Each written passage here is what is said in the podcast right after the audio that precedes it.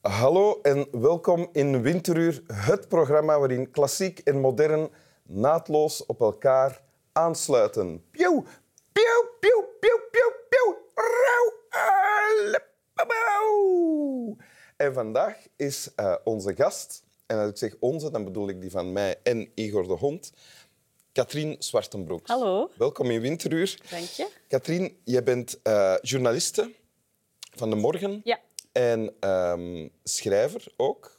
Essayist. Ja. In april is jouw boek uitgekomen, ja. Oké, dan niet. Klopt. Met allemaal essays. Ja. Dat klinkt niet als een boek dat veel zou verkopen, maar je bent al toe aan je vierde druk. Ja, verbazingwekkend. Essayistiek is zo niet iets dat in het Nederlandse taalgebied veel publiek kent. Toch zeker niet als het niet gaat over serieuze historische dingen. Um, maar maar ja. blijkbaar heb je een snaar geraakt ergens bij blijkbaar, mensen. Ja. Hoewel je boek geen gids is voor de millennial. Nee, nee, het, is, Nee. het is vooral geen gids. Uh, ik denk niet dat ik heel veel antwoorden geef. Het is vooral heel veel zoeken. Ja. En uh, ook niet-millennials kunnen het lezen. Oké, je bent verder ben je ook een vlinderhater Ja, dat klopt. en, en een Swiftie. En, een, en ja. ja. En je hebt een tekst bij, wil je die voorlezen? Graag. That this blue exists makes my life a remarkable one, just to have seen it. To have seen such beautiful things, to find oneself placed in their midst, choiceless.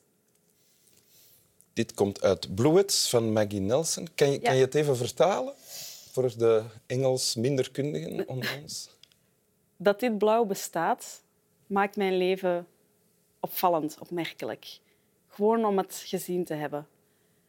Om zo'n mooie dingen gezien te hebben. Om mezelf in het midden geplaatst te hebben. Om daarin ondergedompeld te zijn. Keuzeloos. Oké. Een vrije vertaling. Ja, nee, nee, heel goed, dank je. Mag ik het eens zien? Want Ja. het is niet een fragment uit een paragraaf of zo. Het is een losstaande... Ja, Het is een, een zelfstandig stukje. het is een eigenlijk. zelfstandig stukje. Ja. ja. Want, wat, wat, wat kan je hierover vertellen? Ehm, ja, dat boek is eigenlijk volledig opgebouwd uit van die stukjes. Eh, dus dat zijn 240 mijmeringen of feitjes of eh, ja, wetenschappelijke dingen over blauw. En ik heb dat... Want zo heet het boek, hè? Bluets. Bluets. Ja, Maggie Nelson ging op zoek naar haar relatie met blauw. Ja. En En blauw, voor de duidelijkheid, in meer dan één betekenis Ja. van het woord. ja, dus zowel het blauw, ja, de heel letterlijke, het heel letterlijke blauw, de kleur, als ook het blauw dat we in poëzie of zo gebruiken, het, het gevoel blauw, het, het Of zoals in, neerslachtige. in het Engels ook gebruikt wordt, zoals in de blues. hè. Ja, feeling blue. ja. En dat is ook waardoor dat bij mij op, allee, eerst op mijn pad is gekomen door de figuurlijke zin van het woord. Ik, heb, Hoezo? ik heb dat boek gekregen van een vriendin toen dat het zelf heel slecht ging met mij, toen dat ik zelf de blues had. Ehm, ik heb daar... Gewoon de blues, dat je een tijdje triest was? Of... Nee, het- die blues is wel geëvolueerd naar een medisch iets, naar een depressie. Ja? Ehm, en ik kon dat boek toen niet lezen, toen ik er middenin zat. Ik kon toen niks doen. Maar het is wel het eerste boek dat ik serieus heb gelezen na mijn depressie. Ja?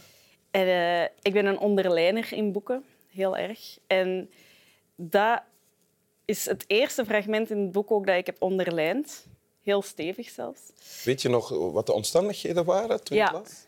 Ehm, misschien niet toevallig, maar ik was toen in wat men de Blauwe Stad noemt, uh, Chef Chaouen in Marokko. Ja? Ik was daar met een vriendin op reis en we waren dat aan het lezen. Ik was dat boek aan het lezen bij zonsondergang en oh, het was zo'n supermooi zicht. En ik las dat en ik dacht, ik ben nog altijd niet oké. Ik ben nog altijd verdrietig, maar ik voel het verdriet wel. En alleen al het feit dat ik dat voel, is zo'n dankbaar iets als je vanuit een depressie komt. Ik weet niet of je daar ervaring mee hebt, maar dat is, ja, dat is precies dat je onder een donsdeken leeft. Je voelt ook niks meer. Ja.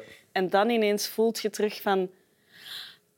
Ik, voel mij terug verdrietig, maar tegelijk verwonderd door al dat blauw hier en door hoe mooi dat hier is. En, en je bent dankbaar op een vreemde manier, ook voor dat verdriet. Ja?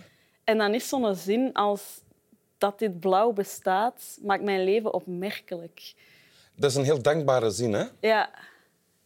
Dus, en, en dat kwam ongelooflijk Want binnen. het gaat niet alleen om het feit dat het blauw bestaat, maar ook om het feit dat, dat, het dat ik het voel. dat dat je het herkent. En Ja. dat iets in jou het, het herkent en dat je geraakt bent. Ja, En dat je voelt. Ja. ja dat ik dat terugkom.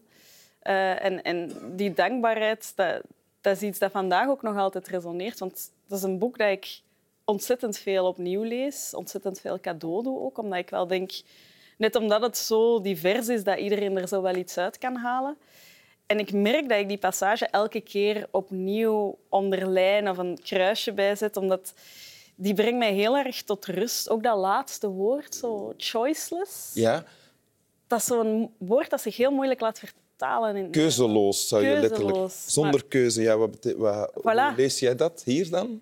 Dat hangt er dus vanaf op het moment dat ik het lees. Eh, sommige momenten lees, momenten lees ik dat als... Je moet nu geen keuzes maken. Geef je maar gewoon even over aan dat blauw. De opluchting van niet te hoeven kiezen. Ja. ja? En ergens ook sommige momenten dan de herkenbaarheid van... Oké, niet kunnen kiezen. Dat is, dat is iets dat heel kenmerkend is voor mijn werk ook. Is, is, is niet kunnen kiezen en alle opties open willen houden. En het onderzoekende en het zoekende. En dat vond ik heel herkenbaar. Dus choiceless is zo'n woord dat ik elke keer anders lees. Oké. En geldt dat ook voor het hele fragmentje? Want het zijn allemaal dat soort fragmenten. Ja. Je hebt het al vaak opnieuw gelezen. Ja. De eerste keer, je hebt beschreven ongeveer hoe het werkt. Of jou de eerste keer dat je het las en dat Mhm. Ja. het correspondeerde met hoe jij je toen voelde. Ja. Verandert dat dan ook? Hoe ik mij voel bij de... Hoe je het, hoe, Ja. hoe je, hoe je het ervaart als je het leest? Ja, zeker. Omdat toen was ik dan heel dankbaar van dat blauw te voelen. En op sommige momenten, als ik het dan nu lees, dan denk ik... Oké, maar dat zo voelen is zo inherent onderdeel aan de menselijke ervaring. En is dat niet iets heel moois? Eh, dat kon ik toen uiteraard niet voelen. Als je heel verdrietig bent, dan gaat je ook niet denken van... Oh, dit is fantastisch, dit is inherent menselijk. En, Ehm, dus dat, dat verandert ook wel. Eh, en heel dat boek verandert elke keer als je het leest. En dat is het leuke ook aan het feit dat dat een boek is over kleur. Is ook omdat kleur verandert afhankelijk vanuit welke hoek dat je het bekijkt. En ja, het is, het is zo'n heel dubbel boekje. Is, als je dit dan leest, denk je dan van ah, zo'n boek zou ik ook wel ooit willen schrijven? Ja, ik vond het voor mij heel opvallend. Ik was toen nog niet met essayistiek bezig. Ehm, en dit is, zijn geen essays, maar het is wel heel meanderend en zoekend. En ik vond dat wel aangenaam om mee op sleeptouw te worden genomen in een zoektocht. Eerder dan een boek te lezen dat mij zei dat de dingen zo waren en zo zullen zijn. En dat heeft jou geholpen om te kunnen beginnen schrijven aan jouw boek? Ja. ja. en in, binnen essayistiek in het algemeen. Ik vind dat een heel waardevol iets, zeker vandaag, om die twijfel en die zoektocht echt ook uit te spreken en zeggen van ik weet het niet, maar ik probeer er wel wijs uit te geraken en Ja. misschien Ja. helpt mijn zoektocht jullie ook. Het zal je misschien verwonderen, maar eh, onze tijd zit er al op. Oké, dat gaat heel snel. Ja, hè? Wil je het nog eens voorlezen? Heel graag. That this blue exists makes my life a remarkable one. Just to have seen it. To have seen such beautiful things. To find oneself placed in their midst. Choiceless. Dank u. Graag gedaan. Slap je wel.